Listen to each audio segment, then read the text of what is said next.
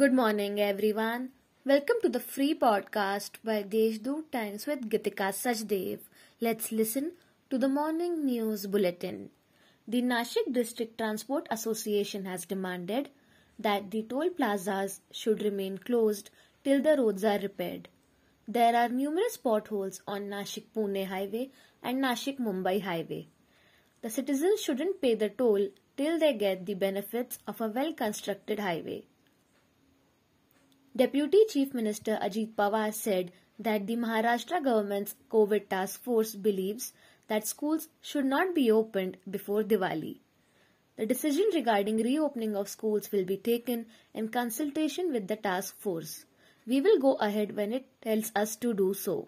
However, considering the situation at present, the task force is of the opinion that schools shouldn't be reopened before Diwali, said Pawar in Pune after chairing a COVID 19 review meeting.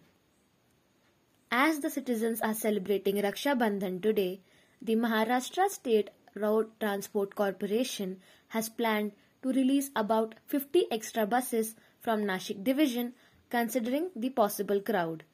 As extra buses will run on Sunday, the inconvenience to people will be avoided. That's all for the important updates of the day. For more details, visit the Deshdoot's website. Have a nice day.